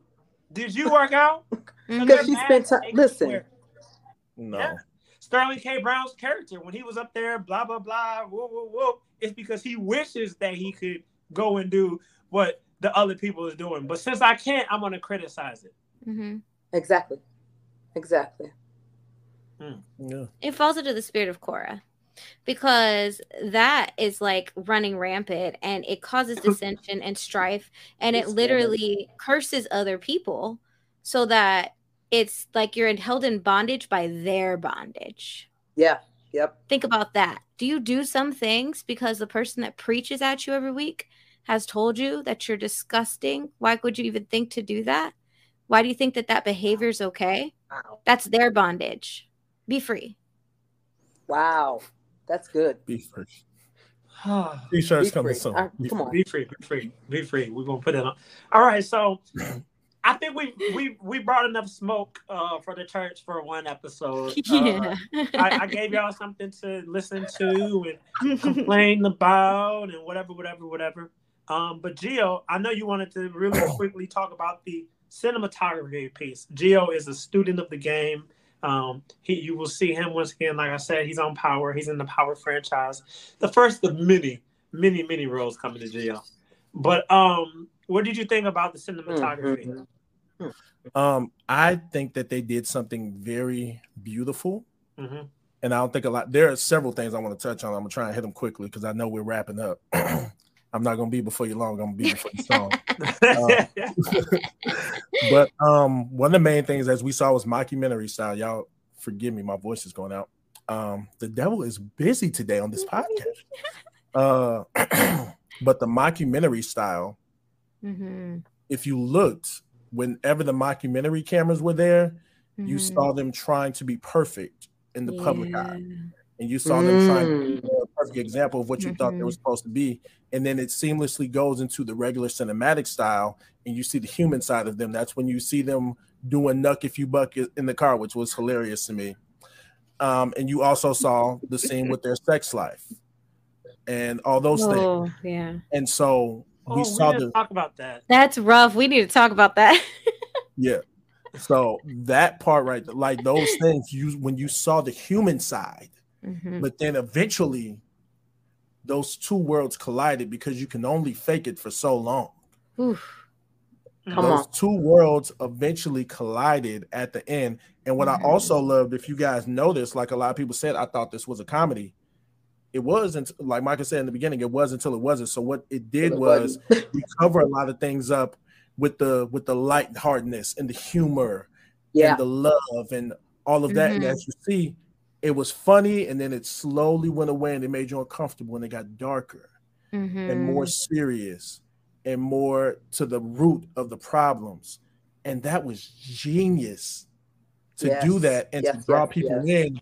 And it was almost like, okay, we're gonna get the pleasantries out the way, we're gonna make you feel good, but now we gotta we gotta get to the root. Mhm. and it was beautiful because I di- I found myself going on this journey of I love the theater, ha ha ha ha, knuck if you buck, hey. Then the Mhm. sex life thing was like, okay, cringe. Okay. Yeah. And then I laughed a little bit more, but then whoa, Mhm. uh-huh. whoa, oh, Oh. Khalil, no, Mhm. you know, and so that was a beautiful way to tell the story, not only with the humor but also with the the filming style of switching back and forth between this mockumentary and cinematic style because you don't usually see both at the same time. You usually see one or the other. And so to merge those to get the message of I'm this person when the public eye is on me, and I'm this person when it's not. Ooh. Mhm. That was And his something. sins were bare open when it wasn't cinematic style, like in the gym yeah. Mhm. and with the young man that was cleaning up, Mhm. but in front of that camera, Okay. Mhm. whole different. Because what are you doing when nobody's watching? Yeah, Yeah. and that's the thing. And but eventually, it's gonna hit the fan. It's like when we all have seen. I'm pretty sure everyone has their favorite reality show where you've watched this one person act a certain way the entire show, and then that one thing happens, and you like, oh, Mm-hmm. I didn't know that was in you. That was like me when I cussed that boy out on Instagram live on Instagram live last week. Child. People was like, people was like, whoa, mm-hmm. that's real though. Yeah. That's But real. you And all of us, out. though, like, yeah, It was earned a little bit. Just saying. but still, but but It's that was the thing. I'm glad you brought that up, and you know, I'm open, real. I'm open to honest and transparent, like Mike Todd says, right? But that's the mm-hmm. thing. When we, and I'm not like a big public figure, but we all have our own public platforms, right? Mhm. And Yes. we do need to we have to keep that in mind like oh if i say mm-hmm. this what will people think because we try to hide our humanity at a, a lot of mm-hmm. times right Yeah. especially when it comes to when people are critiquing us people are giving us criticism people are being you know hateful towards us a lot of times we say okay well i can't respond i won't respond what will it look Yeah. like when i respond and then when you finally do respond and you blow up then everybody's like oh my goodness kendrick Mhm. lamar said it the best when it hits the fan is you still a fan Yeah. and we see that in everyday life and i think that's what we need to do we need to learn how to and i'm not saying he necessarily in the movie he deserves it but Mhm. i do feel like if we extended more grace to people on a daily Yes. basis yeah extended grace to their just their human their humanity The human side. I feel like Mhm. a lot of things that we see happen and a lot of the quote unquote scandals that get out, they wouldn't get out. It wouldn't happen because there was more freedom for people to make a mistake. And I'm gonna say it right here. Y'all need to give more grace to Will Smith because before that slap, he ain't did nothing. There was no scandal. There Yeah. was issues within the family, but it was all very transparent, and he had never done anything publicly. It was all very offensively to transparent. anything. Yeah. Mhm. And so, Mhm. if we're gonna talk about grace, I'm gonna put that one out there. And if y'all want to, y'all want to unfollow me, y'all want to be mad, do it. But I'm standing behind the Smiths. Mhm. Ten toes down. Yep. Was it right for him to publicly humiliate that man that, that way? No, but was he? It was a it was a human moment. Yeah, Mhm. what's, what's up with our obsession of perfection in Uh, leadership? Thank you. Because this is the problem. You act like part. Can they want you to be Jesus, like Jesus was all God and all man at the same time. We we're not that. We have a portion of Holy Spirit, so we're still gonna fall short and sin daily. You sin daily. Those of you that are listening, that you're prideful about it. You sin daily, even in your thoughts. If you're a worrier, that's sin. So we have a hierarchy of sin, and then we expect leaders to be perfect. So I don't like like even with you know these moments where you're a person people coming and saying you really can't do that you can't afford to do that why why because you go off in the grocery store at a cashier that tells you you can't use your coupon so i'm confused you don't know what it's like to carry a whole people group on your back you don't know what it's like to affect a region you know and so i think that uh you know for the congregation people that are listening you're criticizing at a level that you don't know what it's like to sit at Come on. and I get it. On. Accountability is necessary, but also you having compassion, empathy, because these are the people you call when you don't have nobody else. And I'm not talking about in the movie. I'm These just talking about your local you leader. You in know what I'm saying? These are the people that pray for you. These are the people that sow into you if you have that in your life. So to demonize and cast someone out for having a human moment, let's just start doing that with y'all then. How about that? Yikes! Keep that same energy. baby, the coupon is expired. It's expired. So why are you yelling at this at Target? I don't get it. It's okay. You didn't get the two dollars off. You're love blessed you. enough to have the two dollars. I Because just here's don't. the thing: at Ta- Target will probably still accommodate you. Yeah, You're Yes. arguing at Walmart, so you you shouldn't even be upset. You knew what you was walking into. But they also the people who do that who argue over a little bit of money like that is Mhm. because they have You knew where you was at. they got they they got they got they they they got uh what's the word? Uh they're not good stewards of their money. So they need that two dollars. You you feel? They need that two dollars. Those are probably the same people who dispute every single Uber said ride. poverty. Even when the Uber ride was good.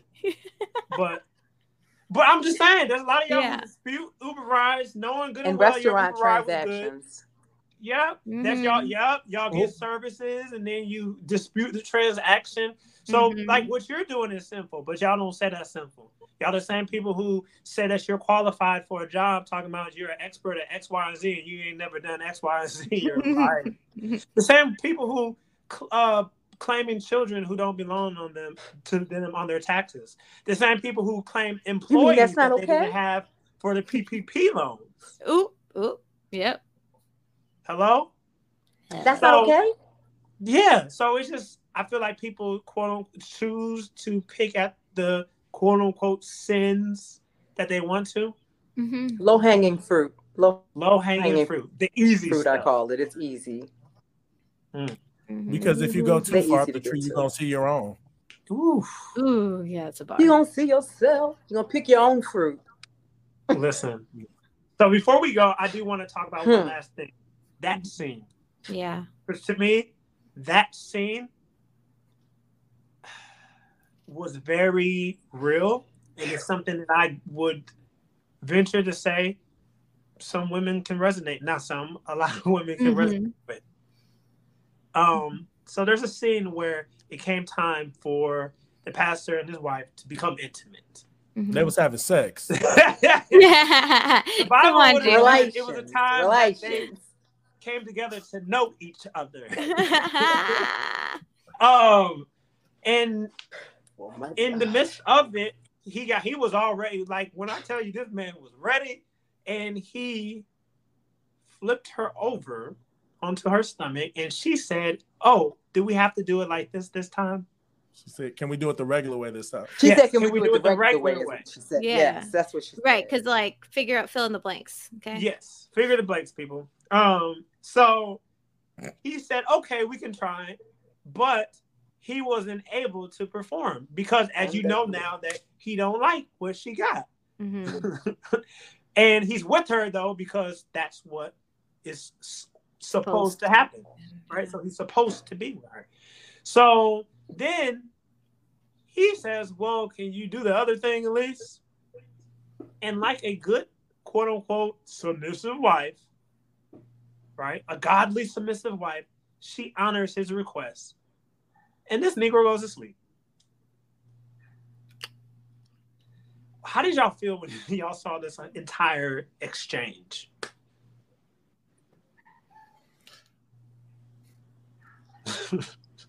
Oh, who's first? It's the silence for me.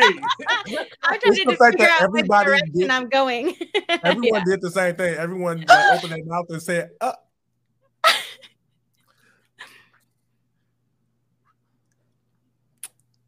I, I, mm. So, as a wife, as a wife, I saw so much. I saw so Mm. much. I saw the flip for me was that the flip just was like, he lucky he wasn't with me because the flip would have been, a you would have caught a chin. I'm like, bro, this is the norm. You like that's abuse. That's that's borderline. Mhm. But anyway, I leave that alone. Um, Mhm. The flip Mhm. was it, Ooh. and her her Mhm. question, can we do it the regular way? Mhm. When I like when I'm telling you like step, ooh, I, I just felt this woman's pain. Mhm. Yeah. But the fact that he couldn't perform, you said, Micah, that it wasn't what he liked. I saw it because it's a level of vulnerability. I saw that you could not face me. You could not look her in her face and be a Ooh. loving spouse Mm. because that's what Jeez, happens in those moments. Ooh. Wow, you just opened up something I intimacy. Didn't. That, that that's what I saw. Mm-hmm. He didn't want her to see him. Um, Yeah. Can you not look me in my face? Can you not love me? Yeah. I- Sheesh. I don't want you to see me for who I am. That's what I saw. I saw so much Mhm. in that moment. So yeah, so as a wife, my heart broke. My heart, like because of something that's such a place of power as a couple, it's such a sacred moment, it's such an intimate place. It was so vile and disgusting in a matter of seconds. So Yeah. yeah, that's what I saw as a wife. Yo, you just gave us like Sorry, y'all. a you just know that. I mean, Ooh, that I was really waiting on Jamie because she's the only one married here, and I said, Right. right. Mm-hmm. and I know where she from, so I already know it could have been a pow pow pow situation. Listen, now from the other part, that's why I said I would have swung on, bro. Yo, this is a joint effort. What we doing here? Right. But as a wife, as a wife, bro. But real talk, y'all, that's the norm. Yeah. Can I tell you? I wish I could tell you about the DMs and phone calls. That that's the norm, Mm-hmm. Okay, and see, and so it's I it's disgusting. I, and Mhm. what's really disgusting is it's not a place. Go ahead, go ahead, Gio. no no finish. Ooh, finish, please. I'm like, how come in church we're not talking about this kind of stuff? How come this Because is not cut- church talk? because they're too busy. My God, Mhm. today they're too busy teaching women how to become wives. Honking for Jesus? Right. They're too busy trying to teach women how to become the one. Mm-hmm. Mm-hmm. Too busy doing that. I, in my 36 years of life, I have never, ever, ever, ever, ever, ever, ever heard a pastor preach about to the extent that he's done with women on how a man should be a husband, what he needs to do to get a wife. That's Yeah. real. It's always You need to look this way. Yeah, it's need to do always directed need to towards us. It is always Yeah. Need to directed towards the cook. Proverbs 31 Mhm. woman. Yeah. Mhm. Yes, it's never men. It's Mhm. like there's things sprinkled in there here and there, right? but not really. But yeah. it's not, no, it's never directed like to be the Never husband directed. of one wife. Mhm. Women, if you don't Right. Stop. go, Gio. I almost Yeah. too much. Go, Ooh, Gio. no, I will say this. This was one of the more um eye-opening barbershop conversations that wasn't based in toxic masculinity. There was an older gentleman there, He was from the South. And this I went to this before I started going to the barbershop that I go to now, the Alexander Studios. What's up, y'all? Um No, they don't pay us. No, I'm joking. but um I'm not gonna say which barbershop this was, but this older gentleman, they were having very um a very open discussion about their sex lives. hmm And this guy talks about the way that he was having intercourse with this young woman, and he's and this older gentleman looks up and he said, Well, you don't respect her. Mm. He said That you don't even have the decency to look her in the eye while you're That doing part. what you're doing. Mhm. You don't have the decency to give her a, a you know a face-to-face experience. Mhm. You turn her away from you and you just do what you got to do to make yourself feel good. He said, You know who we did that to back in the day? He said the women that we stepped out on our wives with. Ooh, baby. He said like the women lord. that we we didn't see as worthy of it. hmm He said, but if it was a woman that I wanted and I valued, hmm no, we we're sharing this moment. hmm Yeah. And so for me, him flipping her over, it to me that rang back in my head. Oh, this man doesn't value this woman. Hmm Like, It's and I an- never thought about it like that, but it is a.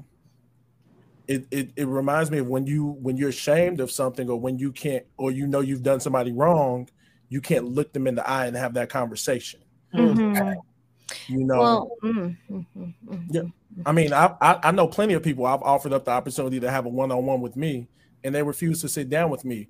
Why? Because it's easier for you to text me, ghost me, say let's schedule whatever, than look me in the eye and have to admit to what you've done wrong. Your pride is in the way, and you Yes. don't respect enough Yes, to do yes, so. yes. Right. And so, t- instead of being able to have that honest, honest conversation with his wife and saying, "It's good, but it ain't what I want," hmm you, I mean, it's Regina Hall. Hello. Um, No, no, no. I'm glad you said that, Gio. I'm glad. Oh, yes.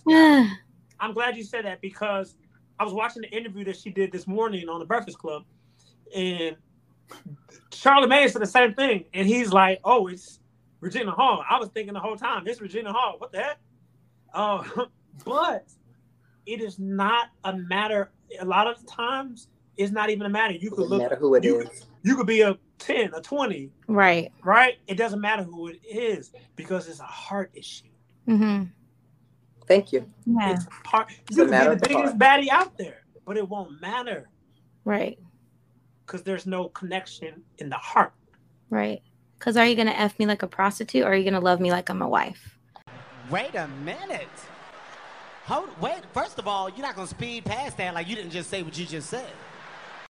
And I think that's the Well, separation. But I'm just saying, like, when, when Oh, I, Kevin Hart would've said- ladies and gentlemen. Kevin Hart would have said, "Oh, you're just not gonna speed past that." yeah. Wow. But it's true. Okay, so if we think about that, I think this is one of my biggest fears. That scene is one of my biggest fears previously, um, especially dealing with men in the church. But I, I really feel like that's the thing because we don't tr- teach men how to come out of. We we just think like marry it away, right? So whether it's homosexuality or it's whoredom, being a cishet man, they come into marriage and they're like, yeah, well, I'm gonna f you like I f these hoes. Like that's their mentality. And I think we don't talk about it because nobody wants to be corrected or shifted. But that's that scene was very scary to me. And um, I was sitting here seeing if I was going to choose this kind of violence. Um, but I am today. So I think like my own personal experience, because I believe transparency sets other people free. Like, you know, and someone tried to release this rumor, but uh, I'll just tell the story today. There was someone I was involved with, and he was on a conversation with another man and he said yeah like when the guy was asking him about me and him he said well i don't even get hard when i look at her Ugh. i don't i don't even do that right and it was his his way supposedly of telling that person to get off of it spiritually to back up to not whatever right Mhm. and so when i Mhm. confronted it because there was several other people that knew and came to me about it i got ghosted for 15 days and then, you know, I went to leaders and I was like, hey, this is really serious to me. Like, I am terrified to marry someone that will not be sexually satisfied by me or have an issue. And they were like, oh, we just think that it's something so small and he lied in the moment, but just like forgive it and give it grace. And like at the end of the day, I was like, no, there's no grace for that because you just came against my womanhood. And that's what I saw in that moment of her swallowing it, of her stomaching it. We see this in the Mm. other scene where um he's kind of like aggressive towards her in the basketball scene where he's like, "Oh, you didn't Yes. know that the other day?" Like that's what that those were the two most triggering moments for me because what we're taught as women and single women going into marriage and what I've seen from wives is let me stomach these moments where you get to be aggressive about your issues and I'm supposed to make it feel better. So when she goes down to give him head, I'm going to make it feel better, but then I just lay there and have to live with whatever I just had to do to make you feel better because it's my wifely duty. It's my wifely desire to please you. But I don't want to be, I'd rather Jesus. sit here 36 and single than lay next to a man that doesn't care if I have any pleasure at the end of the day, that doesn't care if he's loving me properly. And I think that is the harsh reality is that not only is it mental, physical, and sexual abuse, it is literally you take what you're given and you do as you're told. And last time I checked, I'm not a dog. Mm. Listen, because y'all could at least did a sanctified 69. Hello. I'm sorry. You know what, Gia? Um, everybody's smiling. Mhm. Yes.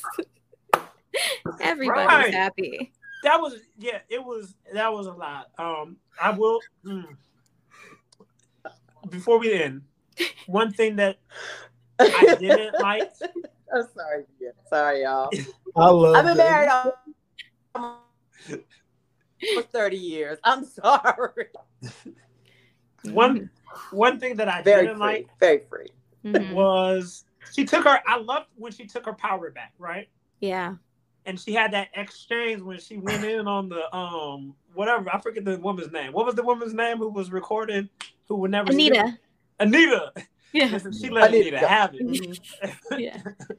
But I like that because it was a moment of okay, I'm gonna go. ahead. I thought she was gonna be done, but then when she said something, and she, when she talked about why, because Anita asked her why she would stay, Mhm. and she would base. She basically she said something along the lines of she would rather die than stay, Hmm. which also shows when she was probably taught that. Not Mm-hmm. from just the church, but from her mother, because in the conversation with her mother, Yep. Yeah. her mother told her when she's like, "When will when does it end?" She said, "When I when did it end with Dad?" And she said, "Oh, when I buried him." Right. So that was something that she was taught. So like at some point we can we don't have enough time to do it now, but it's, I'm going to do Right. another conversation at some Mhm. point about mothers and their children, mostly mothers and their daughters, because there's a lot of spiritual abuse that goes on there as well. Mm-hmm. So we see this movie ending, and she, even though she's tired, even though she's sick of it, even though she's over it, she is still standing with her husband as he continues to erase her and say, "They're here for me. They're here for me. They're here to see me. You see this, Mhm. babe? Right, babe? Right, babe? Right, babe?" So tired. like, and a part of me was like, "Oh, she should have laughed." Whoa, whoa, whoa! But if we're being honest, the way they ended it, with all those loose ends, Mm-hmm. was the most realistic way that they could have ended. Yeah. Honestly. But it's What crazy is- because that's in battered women, right? So that's that's actually a part of battered battered women syndrome that they stay or they go back at least Mhm. seven times before they get free. And so you have to understand that battered women is just not about being hit. But what we saw with her was um, the conflict of not wanting to be alone. And so I'd rather stay in this than be alone and try to figure it out because I gave up my whole life for you in this. So where do I even begin? I have to restart. I have to rebuild. Mhm. I have to totally refine my identity. and it's easier to stay. That was what's the phrase? Sometimes the devil But she you said know. it. I'd rather stay. I'd rather stay. I'd rather die than than go. Right. Yeah. And it's it's sad because that just means that you literally gave up everything. If that means that you had nothing left, There's nothing that I own. There's nothing within my own identity. There's no foundation for me outside of this. I didn't build anything. Mm, my Mhm. God. No one helped me invest in myself, in my dreams, and my goals, and my gifts. Where if this was to end tomorrow, if if if Pastor Kurt, if Pastor Lee was to die, hmm what does she have? Right. Prada suits. Should be another that first woman is going to be lost. And guess what? If if I if I was her advisor, I would have said sell it. You ain't got nothing to do. You can't preach. Ain't let you get up in that one Sunday. You don't have an education. You don't have a business. Sell the suits. hmm Sell the shoes. Listen, Bishop Bishop So- had to die to let- uh, in order for uh, Lady May to preach the good word on a Sunday morning. Mm-hmm. Listen, she changes everything. She changes everything. But like we see, You better people green leaf it. but a lot of that was real as well. A lot of these things are real. Oh Lord, she was charity. I oh child, charity. Well, no, she was charity was unbearable. Charity. We Yeah. also sympathize with this. What's that word? Insufferable. And so So here's what I would do. Any last words to our listeners, right? And specifically listeners who might have, they may be a first lady. They may have been abused spiritually, mentally, mm-hmm. emotionally, physically, sexually. Um, because that's another thing the church does. When somebody leaves the church, Yeah. Disfellowshipping. they disfellowship them. They send out edicts that, oh, don't talk to this person. Don't. We got to stop that. So, what would you what would you say to the person who's listening who is walking around with church hurt? Because the church will try to tell you that it's not real, but church hurt is real. So, starting with Gio and we're going around. What do you say to the listener who's dealing with church hurt in whatever capacity you want to touch on it? Um, I I won't necessarily say the person that's dealing with church hurt. I more so want to talk to the people who are so loyal to the culture Mm, to understand that this movie was somebody's truth, My God. and what you're seeing as blasphemous and as degrading to the church and the culture that you grew up in is is a pain that somebody has yet to heal from. And what you should have seen this was as a look on the inside of how you can help somebody that is either gone through this situation and still needs help, or someone that may currently be in it, and how to pull them out safely. Because what you literally saw was the exposure of someone, and I'm not saying that everything needs to be put on, you know, on display. But what this should have done was made you take a step back and say, dang, maybe they were telling the truth. Or did I miss the signs when this was happening? Oh my God, this looks very familiar to this. And instead of getting angry at the way that it was done, pay attention to what was said, Mm. what's being done, and go look at it on your own home front.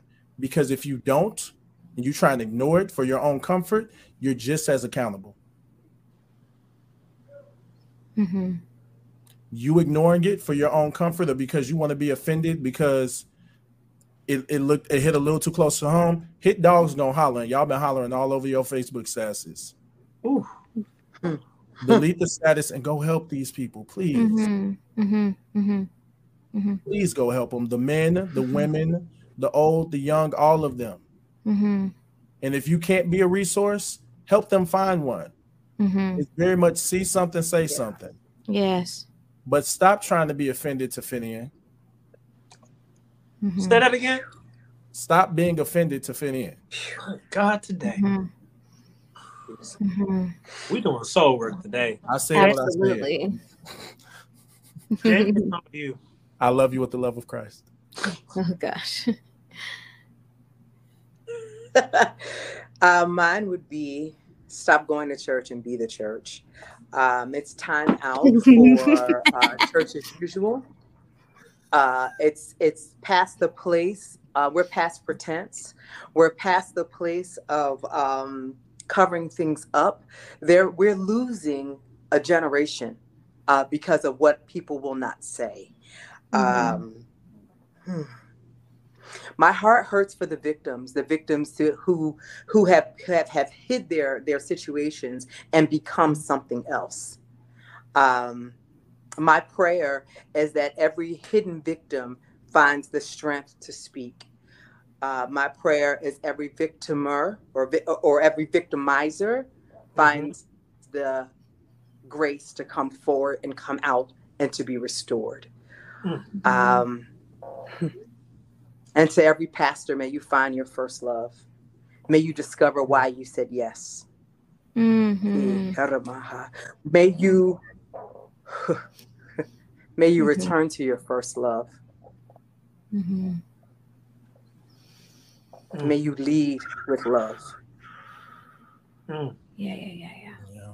Yeah. I'm gonna end with Lizzy. I'm just flowing right now. I'm gonna end with Lizzy. This is okay. how I'm navigating. So mine would be this. I want to speak to the person who feels disqualified, mm-hmm. right? Because all your life they've told you you don't matter, that you're going to hell, that you don't deserve to be loved, that you don't deserve to be valued, all of these things, right? I want you to know, despite what that man, because at the end of the day, that's a man in the pulpit or a woman in the pulpit, despite what they said in the pulpit, you are not disqualified for God's love. You're not disqualified to have a relationship with God. So, yes, they may not accept you people may not accept you. They might not understand you. They might think that you don't quote unquote fit in for whatever reason, whatever the reason is that they told you that you don't matter. But I want you to know that you are qualified to be loved. So I think one thing that you have to focus on is less about rules and more about relationship. Mm-hmm. And that's something that is taking me many, many, many, many, many, many years to get to, to be honest.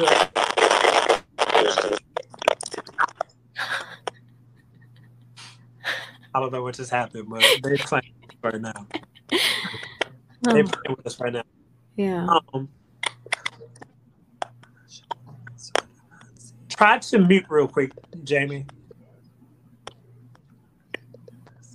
Mm-hmm. Describe to you real quick. No, no. I said, could you try to mute real quick? Mute. Mute. Mute. Like silence it. Yeah because they playing. Okay. Mm-hmm. Yep, it's on that end. That's something going on. Yeah. Um, I, I, I just want y'all to know who are listening. If you feel disqualified, um, really focus on relationship. Right? It's not so much about rules. I think that we and the Christian church has done this. It's a list of rules. You can't do this. You can't do that. You can't do that, and they never tell you what you can do. Mm-hmm. They never give you access to a relationship. They mm-hmm. give you access to a rule book. Mm-hmm. And then people live in a way that they are only living so they don't break the rules, right? Mm-hmm. And the only reason, the only reason why they don't want to break the rules is because they don't want to go to hell. Mm-hmm. So I want y'all to focus on just have a relationship with God. I'm not mm-hmm. telling you to don't go to church, but what I am telling you if you're if you go to a church and they don't preach love and it's venomous and it's hateful, then you shouldn't go to that church. And mm-hmm. if anybody has a problem with that, they they can hit me up. It's Micah B on Instagram, Twitter, TikTok, all of that. Um, and I don't care. I got time today. Mm-hmm. Um, but yeah, if you go to the church that they're not showing love, then that's not a place for you. So I'm not saying don't go to church, but if you go to one of those churches, leave. But seriously, focus on the relationship. Mm-hmm. And I'm in a season, in my, uh, even in my life, where I'm just focusing on the relationship, and then everything else you're going to be able to figure it out, right? Once you focus on that relationship, just you and God, not you and your pastor, not you and your spiritual father, not you and your spiritual mother, not you and your favorite preacher, teacher, leader, whatever, whatever. Just you and God. Period. That's what you focus on, and then every everything else is going to work out. But I guarantee you, you'll be in a place that you feel more joy. You'll wake up instead of feeling shame every day that you wake up. You feel joy. Mm-hmm. Lizzy, it's time to forgive yourself. Mm. It's time to lay down the guilt it's time to lay down the shame. You didn't do anything to cause the harm to you. So you don't have to carry those burdens anymore. you don't have to feel like you deserved being exiled or disfellowshipped. Your pain is real. But what's even more real is that you're still the person that God created, that He made plans for before you were in your mother's womb. Mm. What's even more real is that there are people waiting to love you genuinely. What's even more real is that you can be a testimony of how Jesus really transformed your life, not the man who touched you. It's okay to lay it down and to get up. Not saying that it was right, but saying that I experienced it. And not only did I survive it, but I'm thriving. Mm. There is more to life than that organization. There's more to life than those people. So do whatever you need to do to resolve it today, whenever you're listening to this. Write it out, talk it out. Maybe even record yourself on a video that you may not release so that you can get the venom out of your system because you are worthy. And there's more. And I know it doesn't seem like it right now, and it's so dark. But know that you didn't listen to this by happenstance and that we see you and we hear you and we want to. We want to know your story. There's someone that cares that you're alive. So if you don't know anybody that has told you that in a really long time, hear it from me today. We want you to live and to have life more abundantly. There is more than what is right now. That's what I'd say to anyone that's been touched, abused, or hurt in the church. It's real, but now it's time to recover. Whew. Well, that was good. All right. I think I've done my job here. We've we've completed we've completed the assignment. So real quick, Gio, Jamie, Lizzy, where can the people find you to stay connected with you? Um, Christian Mingle. you oh, Jesus. kidding, just kidding. I actually deleted that account during the pandemic. Um, but let me stop. no, uh, Instagram is at Gio Johnson. TikTok is at Gio Johnson. No, at Gio underscore Johnson is TikTok. And uh, Twitter, just don't follow me there unless you're well prepared. But uh, that's Gio Johnson underscore. Yeah. I have a question about your socials. What jerk owns Gio Johnson on Twitter and TikTok? TikTok, yeah. You said what? What jerk owns Gio Johnson on Twitter oh, and TikTok? people that don't even use it. That's the crazy thing. like the Gio Johnson on Twitter, like I sent him a message and was like, "Yo, can I have my name?" Because he doesn't even tweet, and he looked at the message and ignored it. Because you know you can see who read the message. Uh-huh. Yeah, TikTok, it's like some little kid in like Italy or something. Wow, that's wild. yeah, I'm just like, give me my name. All I want is my name. I'm like Tina Turner. Jamie, where can the people find you? find Lizzy J at Lizzy on all the social media as Lizzy J. I believe the only one is Lizzy J Cafe. No, they're all Lizzy J. Twitter, okay. Facebook, as well as Instagram. L I T Z Y capital J. You're on TikTok technically now, right? Esque TikTok. I saw that. We're, we're tap dancing. Yeah, yeah, yeah. I saw that. I said yes. we're getting there. So yeah, make sure you follow her, Lizzy. Uh, you can follow me at Lizzy L I Z Z Y No McGuire P as in Paul L A W T O N on all platforms, including YouTube. I have a really big history there, so check it out. There's that. Um, like I said earlier, when I wanted to smoke, you can find me on It's Micah B on Instagram, Twitter, TikTok, um, and then you can find Convos FTC on Instagram and Convos for the Culture on YouTube we will definitely be uploading some of these clips to YouTube. So there's that. Make sure that you share this episode. All right. Make sure that you share this episode, leave a rating and review, and then just join the conversation. I really want to um, know people's thoughts on this. Um, I would love for y'all to send me messages. Uh, you can just shoot me a DM over on It's Micah B, and I'll definitely, um, if you want to join the conversation, I'll definitely read some of your stuff next week when I do a little recap. Uh, I'm going to be starting to do recaps of the week prior to. Uh, just for those of you who are the faithful listeners, um, next week we're going to be talking about. Um, we're going to be touching a little bit on the Aries Spears and Tiffany Haddish saga, as well mm-hmm. as Kanye West is fight against Adidas and Gap, as well as there's one more that I forget what it's going to be, but next week's going to be a, a good week too. We're going to be hitting a lot of different things that need to be talked about. So make sure that you check that out. Um, and that's all I got for y'all. I appreciate y'all listening. Please, please, please join the conversation, and we will see you next week.